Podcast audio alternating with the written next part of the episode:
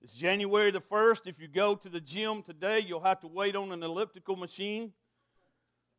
But take heart, by January the 15th, you'll have your choice. You can anyone you want. All the resolutions will be broken. I want to read these verses together. This is uh, the Apostle Paul is in a place called Lystra, and he has he has caused such a commotion with the gospel. He has caused such an um, an outrage among other people, among the Jews, that they actually come from other places to meet him there to uh, to take his life. Let's read these verses here in Acts chapter 14, beginning in verse number 19. Says, "But Jews came from Antioch." and Iconium, and having persuaded the crowds, they stopped Paul and dragged him out of the city, supposing that he was dead. But when the disciples gathered about him, he rose up and entered the city. And on the next day, he went on with Barnabas to Derbe. When they had preached the gospel to that city, they had made many disciples. They returned to Lystra and to Iconium, and so to Antioch strengthening the souls of the disciples, encouraging them to continue in the faith, and saying that though that through many tribulations we must enter the kingdom of God. And when they had appointed elders for them in every church with prayer and fasting, they committed them to the Lord in whom they had believed. Now, it sounds like a, you know, this was, Paul had been preaching here in Lystra. He had caused quite a commotion. It was an exciting, even though the Apostle Paul here has been taken out of the city and he's been stoned and he's been, they, they, they've come against him to, to take his life. If you read these scriptures here, this was an exciting moment in the church. Now, maybe not for Paul personally, but it was an exciting moment, and the church is beginning to explode. The church is beginning to go into places where it was intended when Jesus ascended and he told them to go into the regions around them. The church is now doing that, and the church is on the verge of going into the whole world at this point. Now, I believe that it is an exciting time to be a part of the church of Jesus Christ now today. I believe that it is a very exciting time to be a part of, of this church. This is a church where people love one another and take care of one another. A church that has known a lot of uh, past blessings and a lot of great things in ministry have happened here. And most importantly, it's a church in an area where a whole lot of people need Jesus Christ. It's a church in an area where we have been, I believe the Lord has us strategically placed in a time and a place where the people in this community need to hear the gospel of Jesus Christ. Um, we determined a few years ago when we were doing Shared Jesus on Sunday evenings and we were going into homes, we made an effort to go into every home in the city of Piedmont in the 36272 zip code. And through that, some of our people determined that 70% of people in Piedmont don't attend church on a Sunday morning. Nationally, what, um, what I read is that 80% of people in the United States don't attend church on Sunday morning anymore. What that tells me is, is that it is an exciting time to know Jesus Christ and to, because the fields are ripe for the harvest. And we have a lot of people to reach in our community and in our surroundings everywhere that we are. And it is a time to look ahead with confidence because we go in the power of the Holy Spirit in the name of the Lord Jesus Christ. We should expect the best and we should plan for a future of reaching people for the gospel of Jesus Christ. I want to share just a few things this morning on, on this year to build and some things that I think are important for us to build on. First of all, let's build through evangelism. If you look back at verses 19 through 21, you see that Paul and the, and the other disciples, the, the apostles, they are preaching the gospel in every city that they have an opportunity to and they are making disciples everywhere that they go. Paul has been stoned and they believe that he's dead. The disciples gather around his body, probably very dejected, thinking that they are about to bury one of their key leaders in the movement of this, of this church. And, but he rises and surprises them. and they are, they are thrilled with the fact that Paul is still with them. He rises up. Now, I believe that it's time for the world to know that we are alive. As a church, to know that we are alive. I read these statistics this past week. I, I knew them, but I went, went up back and looked at them again. In America today, in this year, 2017, an estimated 4,000 churches will close. Now, 1,000 churches will open, but 4,000 churches will close. In Europe right now, the, one of the hottest real estate commodities in Europe is old church buildings. Uh, the buildings that once housed great churches in all throughout Europe are now on sale because they have been abandoned. Nobody goes to church in them anymore. And so now they are for sale as businesses and, and different things. And all through, I read an article just this week where in northern Wales, out of the 62 churches that one um, diocese was in charge of, 32 of those churches are closing in the year, or did close in the year 2016. Um, in America, this year, 2.7 million church members will fall into an inactive status. We need to let the world know that Jesus Christ is alive and that he does make a difference and that he is relevant in this world and that he still is the answer just as he was back early in the 20th century when men like Billy Graham would host uh, huge crusades with tens of thousands of people and thousands of people in those crusades would come forward and, and give their life to Jesus Christ. That same Jesus Christ is alive and well today and is living with us, and we should be proclaiming, just as Paul and the uh, disciples were here, we should be proclaiming that Jesus Christ is alive and well, and He's still the answer. Paul has been stoned and left for dead, but he gets up and immediately heads to Derbe to reach souls for the Lord Jesus Christ. This was his purpose in life. In 1 Corinthians 9:16 he says this, "Woe to me if I do not preach the gospel. Woe to me if I do not preach the gospel." Woe is a very strong word in the gospels. When somebody says woe to me, it means that I'll be afflicted if I don't go and preach the gospel. Now, I am happy to know that I preach the gospel, that that's what I preach. I preach Jesus and Him crucified, and I, I, I don't know anything else to preach except, except that. And, and that's what uh, th- these men are doing here. They are going and saying, We don't know anything else.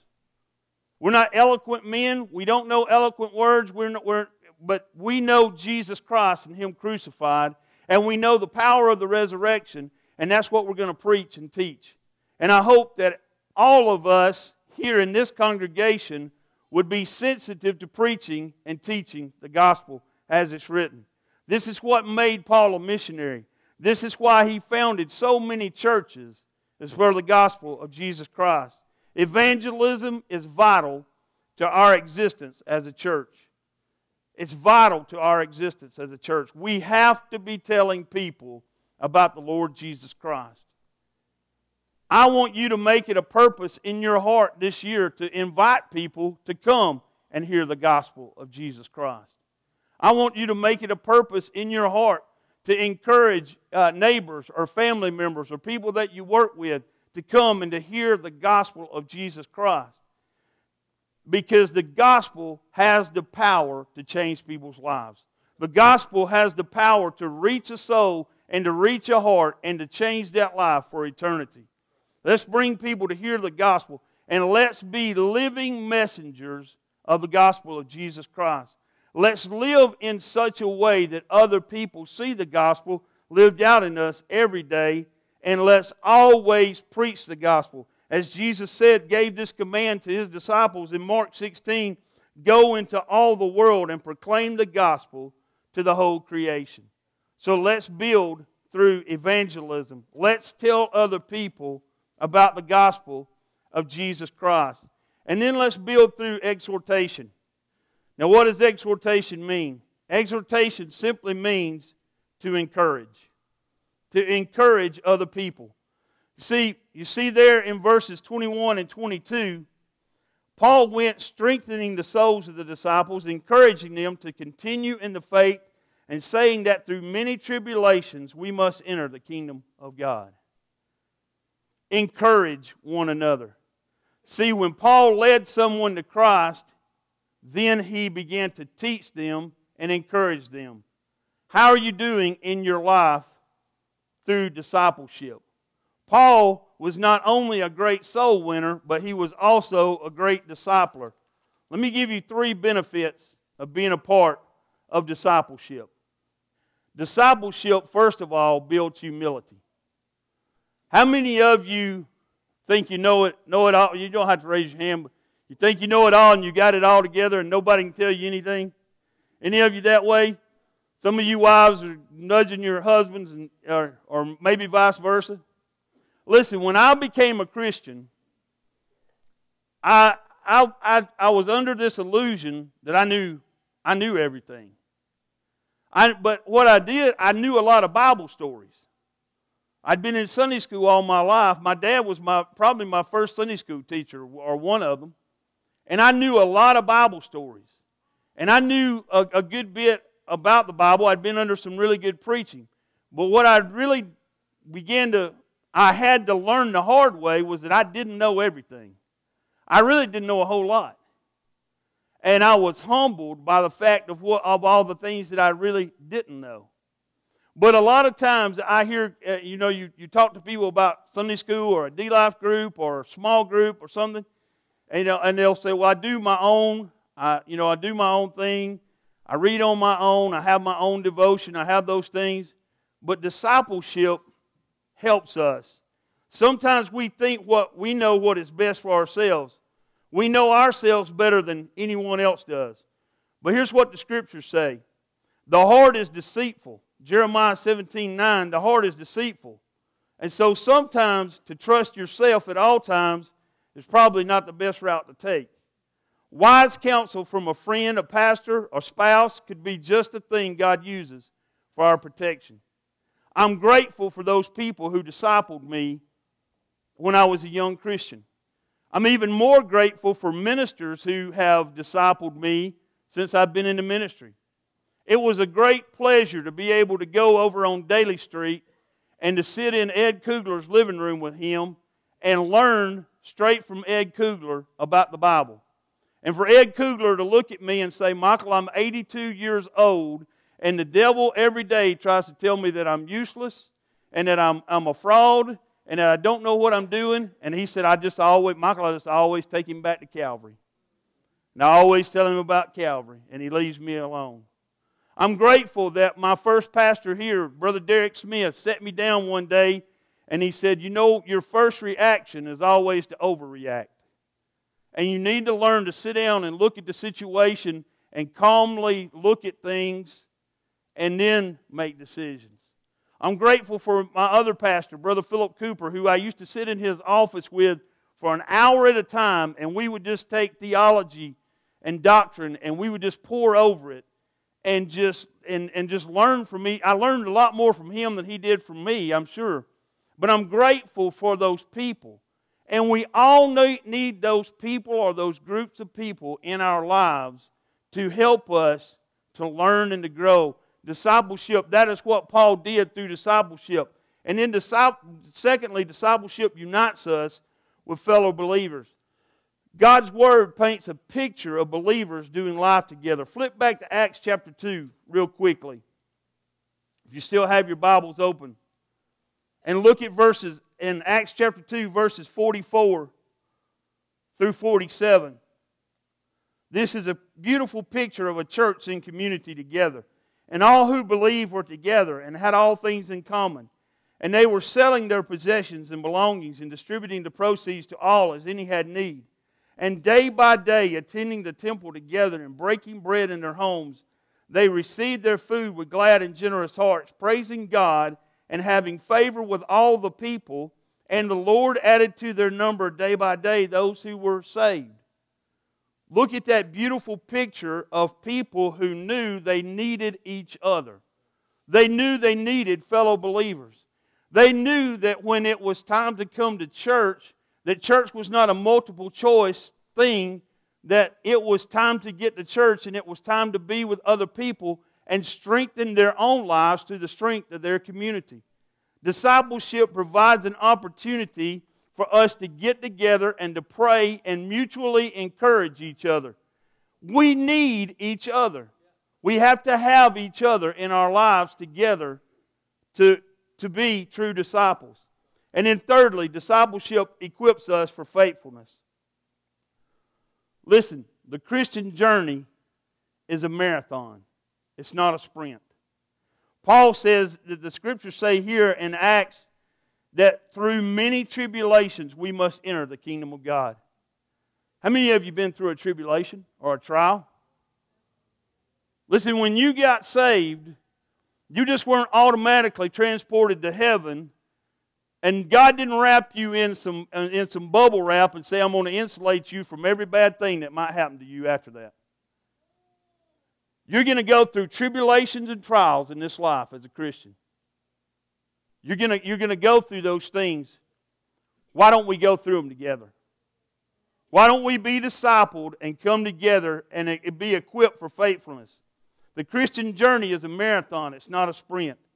We need the wisdom to, uh, of others to be able to say this. As Paul said, I have fought the good fight, I have finished the race, I have kept the faith. We need each other. Discipleship equips us for faithfulness. He, Paul encouraged all believers to greater faith. He encouraged those who were discouraged. Have you seen anyone that's discouraged? Do you know anyone that's discouraged? There's no better way for you to live out the gospel than to go to that person and encourage them in, in a Christian way. To let them know that God loves them, has a plan for the, for the situation, and encourage them. Encourage those who feel like giving up. You ever felt like giving up? Have you ever been to that point to where you felt like just giving up and quitting? Many people around you are in that situation. Some of you have been in the same exact situation that those people are in, and they're looking for somebody with wisdom who got through it to help them through it. Not long ago, um, Coach Blanchard called me one day and gave me a name of a lady and her, her children who were in need. Um, he had saw, I believe he saw them at the raceway down, down the street. And he said, he gave me their name, and he asked me, he said, Is there any way that you can get some help to them through the church? And I said, I'll do my very best to try. And he told me about their situation. And these are the words that James said to me. And I hope he won't get upset for me for, for using him as an example. But James said to me, he said, it, he, This is a young mother with a child, and she looked desperate. And James said, Michael, he said, I saw that same desperate look in my mother's eyes many times when I was a child, and I couldn't go by and not try to help her. Every one of us has been through something, has been in a place where we felt like giving up. How many of us have the opportunity to go to those people and say, I've been where you are, and I want to be a help to you through the Lord Jesus Christ? Look for those opportunities. Encourage those people who feel like giving up. Encourage our own families. My sons will tell you that it's a difficult place being in my home. You have to have very thick skin to live in my home. But I have tried in the last couple of years to do better at encouraging them and telling them when they do something right and, and telling them I'm proud of them. And, you know, even though my two boys, in the history of Piedmont High School, my two sons are the only two people who ever took driver's ed who made a C. I actually went, I actually went, I asked Mr. Prater the other day, I said, Are my children the only children who ever made a C in driver's ed? He said, Yeah, they can both drive real good. He said, But they don't care anything about that homework. Let me encourage you, Bryson. You do drive, okay, all right? Encourage Encourage your family when you have the opportunity to. And encourage those in leadership. If you have a Sunday school teacher, let me tell you what that Sunday school teacher goes through that you don't know. That Sunday school teacher has a life through the week, and they have a family through the week, and they have difficulties and trials and things that come their way, and they have situations that arise, and they're trying to work in studying and preparing. And a lot of times they will study their heart out and they'll show up on Sunday and there'll be about half the people who are supposed to be there show up and they're discouraged. And some Sundays they'll have a room full, and the next Sunday they won't have. Go to your Sunday school teacher and be an encouragement to your Sunday school teacher. Go to that person who leads you in Bible study every week and be an encouragement to the my heroes or Sunday school teachers. I love the, the people who de- devote and dedicate themselves to teaching God's Word, excuse me, on a weekly basis. And I want you to encourage that person. That person, really, who teaches your Sunday school class, is your first person that you go to when you have a crisis. Your Sunday school teacher should be that person. that should be the first person you call when you need prayer or you need counsel or something. Encourage those people. Encourage everyone in the family of faith. Be, in, be encouraged through what you read in Scripture and take that and turn and be an encourager as a result. And then finally, build through edification. Look at verse number 23. When they had appointed leaders for them in every church with prayer and fasting, they committed them to the Lord in whom they had believed. To edify means to build up, to build people up, to encourage people, to give people things that they need to help them along the way. Building people up. Sometimes it's a, it's, it's a difficult thing to, to, to it become a part of your life to be a, a person of edification. Now, let me give you an example of being an Alabama fan. We're not edifiers. All right? We won the game yesterday. 24 to 7. I'm sitting there in the Georgia Dome and we're, we're winning. And I, and I keep texting my dad saying, What in the world? Why is Kiffin still here? And, and all around me are people yelling, Run the ball. Many of you were probably yelling at a TV, Run the ball. We're not edifiers. Even when we're winning, we're not satisfied. All right? Now, maybe in our own everyday life, we're that way as Christians sometimes. Even when things are going well, even when things are going good in the church, we can find something to tear down. And we can find something to throw a rock at. Or we can find something that we just are completely against and instead of building up all the good things that are going on, we, we tear down. We're not edifiers. Paul here was an edif- edifier. Some people specialize in tearing things down. Now, I've been on a lot, after Katrina happened, our youth group spent a lot of summers in New Orleans afterwards, re- helping rebuild the city. And here's what I learned when we would go into a house that was set to be uh, remodeled, if you put a sledgehammer in my hand and showed me a wall and said, Michael, tear that wall down, oh man, I was good at that. I could take that sledgehammer and that wall's gone in just a little while. You give me a crowbar and a sledgehammer and I can take a wall out. But you come back and you put a hammer and a saw in my hand, be quiet, Dennis. You put a hammer and a saw in my hand and I'm and I'm, I'm just useless. I had to have um, people there with me who knew how to do those things. And then they'd let me paint the wall when it got built back. But how many of us are, are like that? We are real good at tearing things down, and we refuse to be a part of the building process. Because it's easy to knock walls down, but it takes skill to build up. It takes a prayerful life. It takes a biblical life. It takes a life that's rooted in, in, in Bible study to be a builder. So refuse to be a part of, of the wrecking crew.